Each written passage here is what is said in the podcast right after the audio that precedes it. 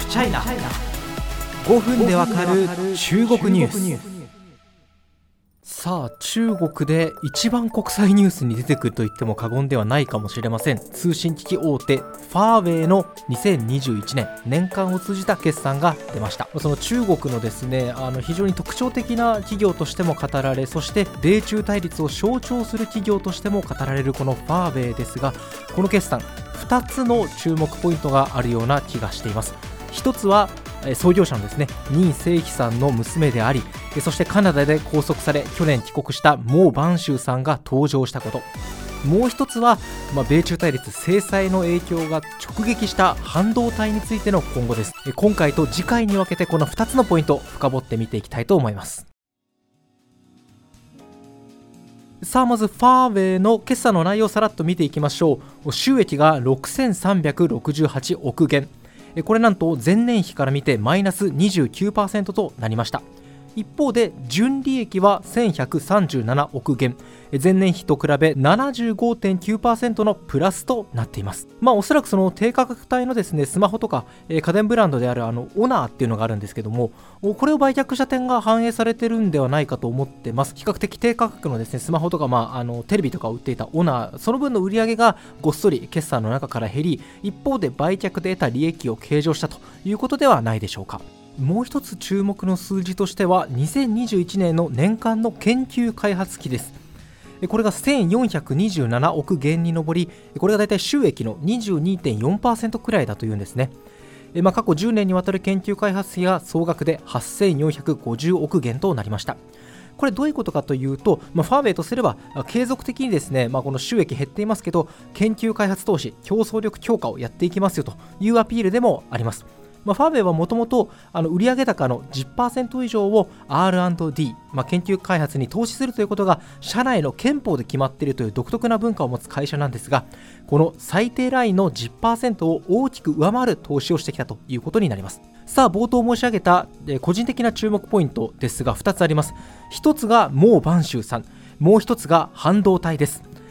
このうち孟晩舟さんとは、ファーウェイの副会長であり、創業者任正非さんの実の娘です。孟さんは2018年12月カナダバンクーバーの空港でアメリカの要請を受けた現地当局に逮捕され、その後アメリカから詐欺罪などで起訴されました。この間ずっとカナダで軟禁生活を送っていたといいます。逮捕された時もカナダにいて、そのままカナダに留め置かれたということになるんですけれども、どういう容疑かというとですね、イランにあるファーウェイの事実上の子会社スカイコムについて金融機関に対して、いやいやこれはパートナーですよという虚偽の説明をしたという詐欺の疑いでした。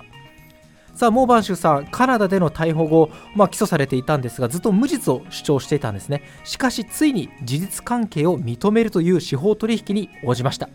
DPA 起訴猶予合意というもので、その取引の結果としてアメリカへの引き渡しはなくなり、中国へ戻りました。これが2021年9月のことです。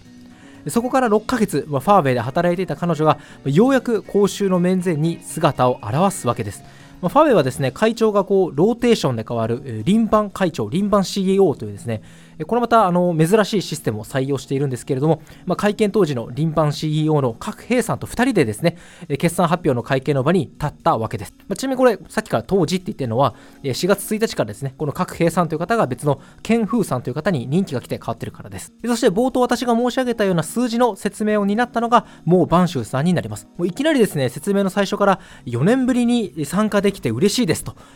身柄拘束事件に遠回しに触れるわけですよね。とはいえそこからは冒頭に説明したような業績説明に終始し、ようやく最後質疑応答の時間が来たんですね。ファーウェイの業績も大事なんですけど、気になるのはやっぱり拘束についてですよね。そこに触れたのが意外にも中国国営のメディアだったんですね。中国国営の、英語とかでですね、海外発信をするメディアで CGTN というメディアなんですけども、帰国から6ヶ月お仕事の感想はどうですかと聞かれてですね、短く回答します。祖国は大きく変化し、それにキャッチアップしようと学んでいました。ちょっと以前もこれは孟晩舟さんが帰国した時にお話しした内容のおさらいになってしまうんですけれども、もう中国国内ではですね、この孟晩舟さんの帰国の一件というのはもうアメリカからの要請でカナダで捕まって留め置かれてたわけですよね。それが帰ってきたっていうことがあって、中国外交の偉大な勝利とかですね、もうなんか理不尽な政治的拘束をしたアメリカに勝ったみたいな、そんな空気で孟晩舟さん英雄視されてたんですよね。実際はですね、事実関係を認めたことによる、司法取引の成果としてそうなってたんですけれども、またちょっと違う見方というか違う世界観が展開されていたわけです。ウクライナ侵攻の時の回でもお話ししましたけども、中国の国内の報道姿勢、国内プロパガンダにおいて対アメリカ強硬というのは不変ですので、今のところ、国営メディアがですね、その辺質問するのもありだったかもしれません。ただ一方でファーウェイとしては、国際政治のネタというよりですね、会社そのものの業績だとか今後の道筋をアピールするのが会見の主目的なわけですから、こうして控えめな表現にとどまったのかもしれません。